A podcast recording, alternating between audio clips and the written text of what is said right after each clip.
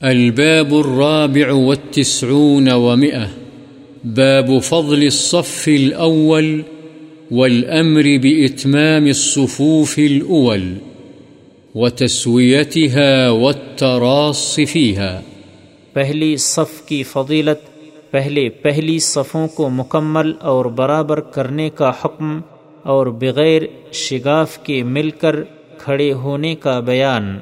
عن جابر بن سمرة رضي الله عنهما قال، خرج علينا رسول الله صلى الله عليه وسلم فقال، ألا تصفون كما تصف الملائكة عند ربها؟ فقلنا، يا رسول الله، وكيف تصف الملائكة عند ربها؟ قال يتمون الصفوف الأول ويتراصون في الصف. رواه مسلم. حضرت جابر بن سمرہ رضی اللہ عنہما سے روایت ہے کہ ہمارے پاس رسول اللہ صلی اللہ علیہ وسلم تشریف لائے اور فرمایا، کیا تم ایسے صفیں نہیں باندھتے جیسے فرشتے اپنے رب کے پاس باندھتے ہیں؟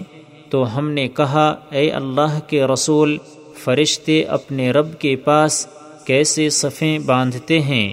آپ صلی اللہ علیہ وسلم نے فرمایا، وہ پہلے پہلی صفوں کو مکمل کرتے ہیں اور چونا گچ دیوار کی طرح باہم مل کر کھڑے ہوتے ہیں۔ مسلم۔ وعن أبي هريرة رضي الله عنه أن رسول الله صلى الله عليه وسلم قال، لو يعلم الناس ما في النداء والصف الأول، ثم لم يجدوا إلا أن يستهموا عليه، لاستهموا. متفق عليه.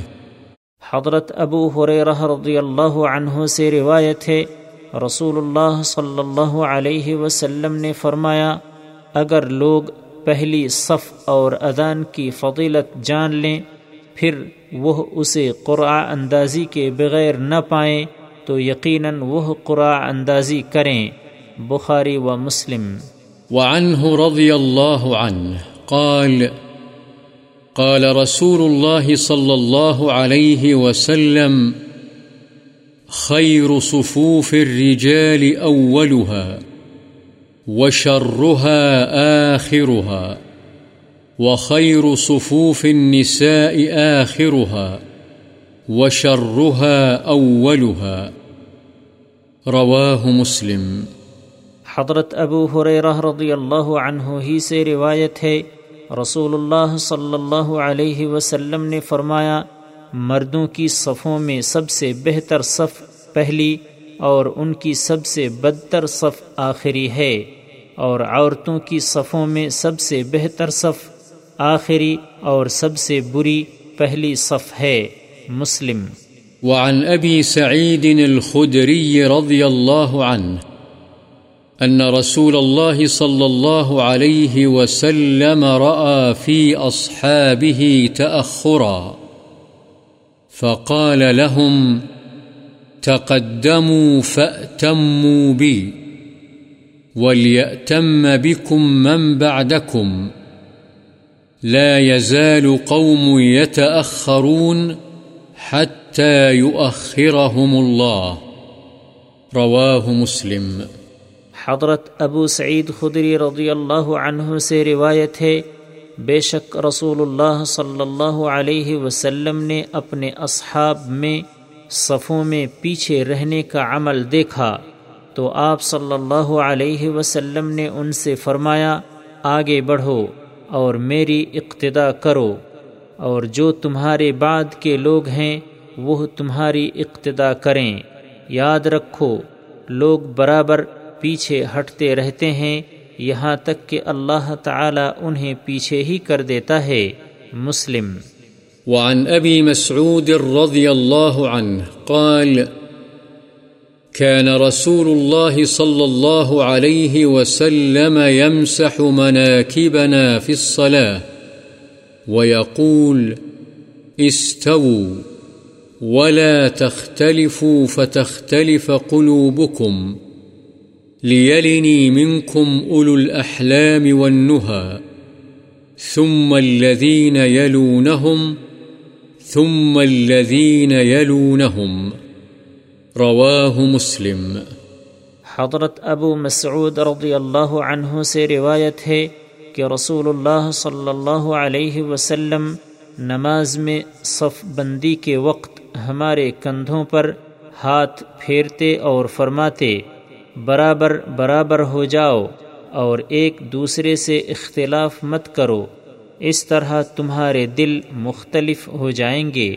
تم میں سے میرے قریب وہ لوگ ہوں جو صاحب فہم و ذکا اور اہل دانش ہوں۔ پھر اس کے بعد جو عقل و دانش میں ان سے قریب ہوں اور پھر وہ جو ان سے قریب ہیں۔ مسلم۔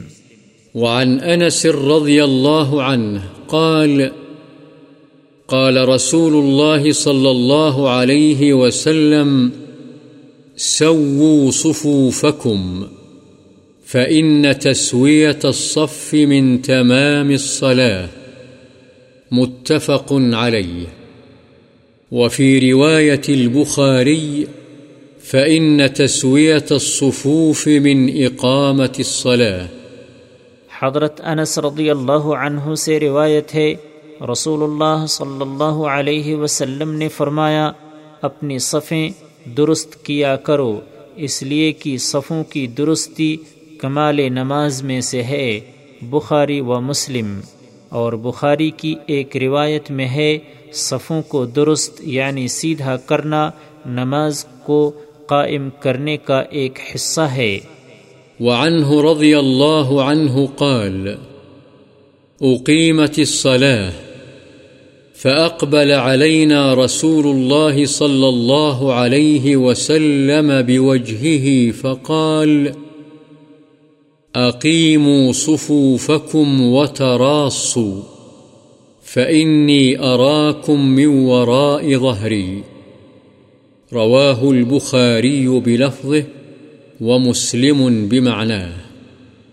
وفي رواية للبخاري، وكان أحدنا يلزق منكبه بمنكب صاحبه وقدمه بقدمه. حضرت انس رضی اللہ عنہ ہی سے روایت ہے کہ نماز کی تکبیر کہی گئی تو رسول اللہ صلی اللہ علیہ وسلم نے ہماری طرف متوجہ ہو کر فرمایا، اپنی صفوں کو سیدھا کرو اور چونا گچ دیوار کی طرح مل کر کھڑے ہو۔ تحقیق میں تمہیں پیٹھ کے پیچھے سے بھی دیکھتا ہوں۔ اسے بخاری نے مذکورہ الفاظ کے ساتھ روایت کیا ہے۔ اور مسلم میں اسی کے ہم معنی الفاظ میں روایت ہے اور بخاری کی ایک روایت میں ہے، ہم میں سے ہر کوئی اپنے ساتھی کے کندھے سے اپنا کندھا اور اس کے پیر سے اپنا پیر ملاتا تھا۔ وعن النعمان بن بشير رضي الله عنهما قال، سمعت رسول الله صلى الله عليه وسلم يقول لتسون صفوفكم أو ليخالفن الله بين وجوهكم متفق عليه وفي رواية لمسلم أن رسول الله صلى الله عليه وسلم كان يسوي صفوفنا حتى كأنما يسوي بها القداح حتى رأى أنا قد عقلنا عنه، ثم خرج يوما، فقام حتى كاد يكبر، فرأى رجلا باديا صدره من الصف، فقال عباد الله، لتسون صفوفكم أو ليخالفن الله بين وجوهكم. حضرت نعمان بن بشیر رضی اللہ عنہما سے روایت ہے کہ میں نے رسول اللہ صلی اللہ علیہ وسلم کو فرماتے ہوئے سنا، یا تو تم ضرور اپنی صفوں کو درست کرو، ورنہ اللہ تعالی تمہارے چہروں کے درمیان اختلاف پیدا فرما دے گا۔ بخاری و مسلم۔ اور مسلم کی ایک روایت میں ہے، رسول اللہ صلی اللہ علیہ وسلم ہماری صفوں کو ایسا سیدھا کرتے تھے، گویا آپ ان کے ذریعے سے تیروں کو سیدھا کر رہے ہیں۔ حتیٰ کہ آپ صلی اللہ علیہ وسلم نے جان لیا کہ ہم آپ صلی اللہ علیہ وسلم کی بات سمجھ گئے ہیں۔ پھر آپ صلی اللہ علیہ وسلم ایک روز تشریف لائے اور کھڑے ہو گئے۔ تکبیر کہنے ہی کو تھے۔ کہ آپ صلی اللہ علیہ وسلم نے ایک شخص کو دیکھا کہ اس کا سینہ صف سے باہر نکلا ہوا ہے۔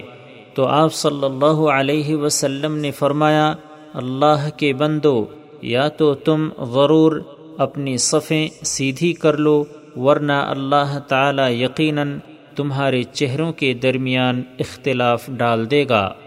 وعن البراء بن عازب رضي الله عنهما قال، كان رسول الله صلى الله عليه وسلم يتخلل الصف من ناحية إلى ناحية، يمسح صدورنا ومناكبنا ويقول، لا تختلفوا فتختلف قلوبكم. وكان يقول إن الله وملائكته يصلون على الصفوف الأول. رواه أبو داود بإسناد حسن.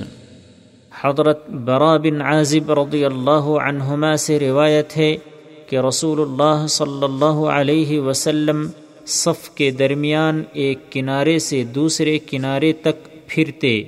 ہمارے سینوں اور کندھوں کو ہاتھ لگاتے یعنی ان کو ٹھیک کرتے اور فرماتے، تم اختلاف نہ کرو یعنی آگے پیچھے مت ہو، ورنہ تمہارے دل مختلف ہو جائیں گے۔ اور آپ صلی اللہ علیہ وسلم فرمایا کرتے تھے، بے شک اللہ تعالی اور اس کے فرشتے پہلی صفوں پر رحمت بھیجتے ہیں۔ اسے امام ابو داود نے حسن سند کے ساتھ روایت کیا ہے۔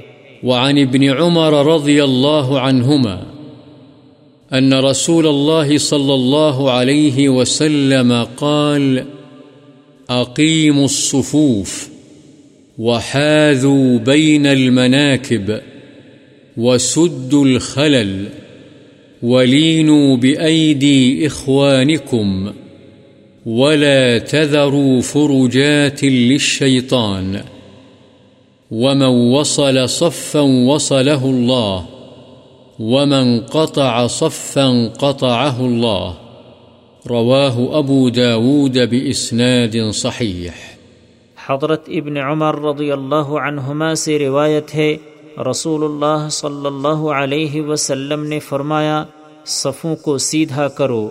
اور کندھوں کو برابر رکھو اور صفوں کے درمیان خلا کو بند کرو اور اپنے بھائیوں کے ہاتھوں میں نرم ہو جاؤ اور شیطان کے لیے درمیان میں جگہ مت چھوڑو اور جو صف کو ملائے گا، اللہ اسے ملائے گا اور جو صف کو توڑے گا، اللہ تعالی اسے توڑے گا۔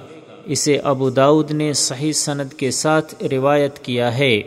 وعن أنس رضي الله عنه أن رسول الله صلى الله عليه وسلم قال رصوا صفوفكم وقاربوا بينها وحاذوا بالأعناق فوالذي نفسي بيده إني لأرى الشيطان يدخل من خلل الصف كأنها الحدث حديث صحيح رواه أبو داود بإسناد على شرط مسلم.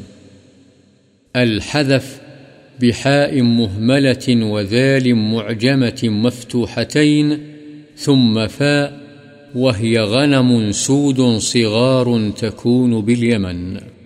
حضرت انس رضی اللہ عنہ سے روایت ہے، رسول اللہ صلی اللہ علیہ وسلم نے فرمایا اپنی صفوں کو چونا گچ کرو اور صفوں کو باہم قریب رکھو اور گردنوں کو برابر کرو۔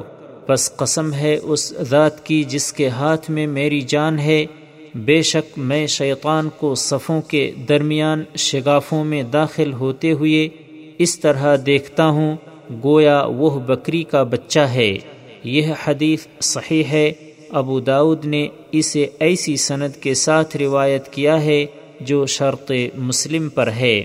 وعنه رضي الله عنه أن رسول الله صلى الله عليه وسلم قال، أتم الصف المقدم ثم الذي يليه، فما كان من نقص، فليكن في الصف المؤخر. رواه أبو داود بإسناد حسن۔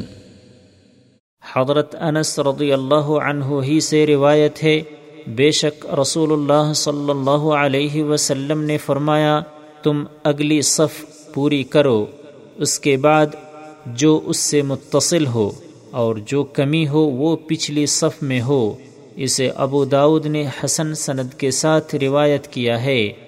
وعن عائشة رضي الله عنها قالت قال رسول الله صلى الله عليه وسلم، إن الله وملائكته يصلون على ميامن الصفوف. رواه أبو داود بإسناد على شرط مسلم، وفيه رجل مختلف في توثيقه. حضرت عائشہ رضی اللہ عنہا سے روایت ہے رسول اللہ صلی اللہ علیہ وسلم نے فرمایا بے شک اللہ تعالی اور اس کے فرشتے صفوں کے دائیں حصوں پر رحمت بھیجتے ہیں. اسے ابو داود نے ایسی سند کے ساتھ روایت کیا ہے جو شرط مسلم پر ہے۔ اس سند میں ایک راوی ایسا ہے جس کی توثیق میں محدثین کا اختلاف ہے۔ وعن البراء رضي الله عنه قال كنا إذا صلينا خلف رسول الله صلى الله عليه وسلم أحببنا أن نكون عن يمينه يقبل علينا بوجهه فسمعته يقول رب قني عذابك يوم تبعث أو تجمع عبادك رواه مسلم حضرت برا رضی اللہ عنہ سے روایت ہے کہ جب ہم رسول اللہ صلی اللہ علیہ وسلم کے پیچھے نماز پڑھتے تو ہم آپ کی دائیں جانب کھڑے ہونے کو پسند کرتے تھے تاکہ آپ اپنے چہرہ مبارک کے ساتھ ہماری طرف متوجہ ہوں۔ چنانچہ ایک دن میں نے آپ صلی اللہ علیہ وسلم کو فرماتے ہوئے سنا، اے میرے رب، مجھے اس دن اپنے عذاب سے بچانا جس دن تو اپنے بندوں کو قبروں سے اٹھائے گا، یا فرمایا تو حساب کے لیے جمع کرے گا۔ مسلم۔ وعن أبي هريرة رضي الله عنه قال قال رسول الله صلى الله عليه وسلم وسطوا الإمام وسدوا الخلل، رواه أبو داود۔ قال الشيخ الألباني في إسناده مجهولان، كما بينته في ضعيف أبي داود. لكن الشطر الثاني منه له شاهد من حديث ابن عمر، وهو عند المصنف مصححا. حضرت ابو حریرہ رضی اللہ عنہ سے روایت ہے رسول اللہ صلی اللہ علیہ وسلم نے فرمایا امام کو درمیان میں رکھو اور صفوں کے درمیان خلا کو بند کرو ابو داود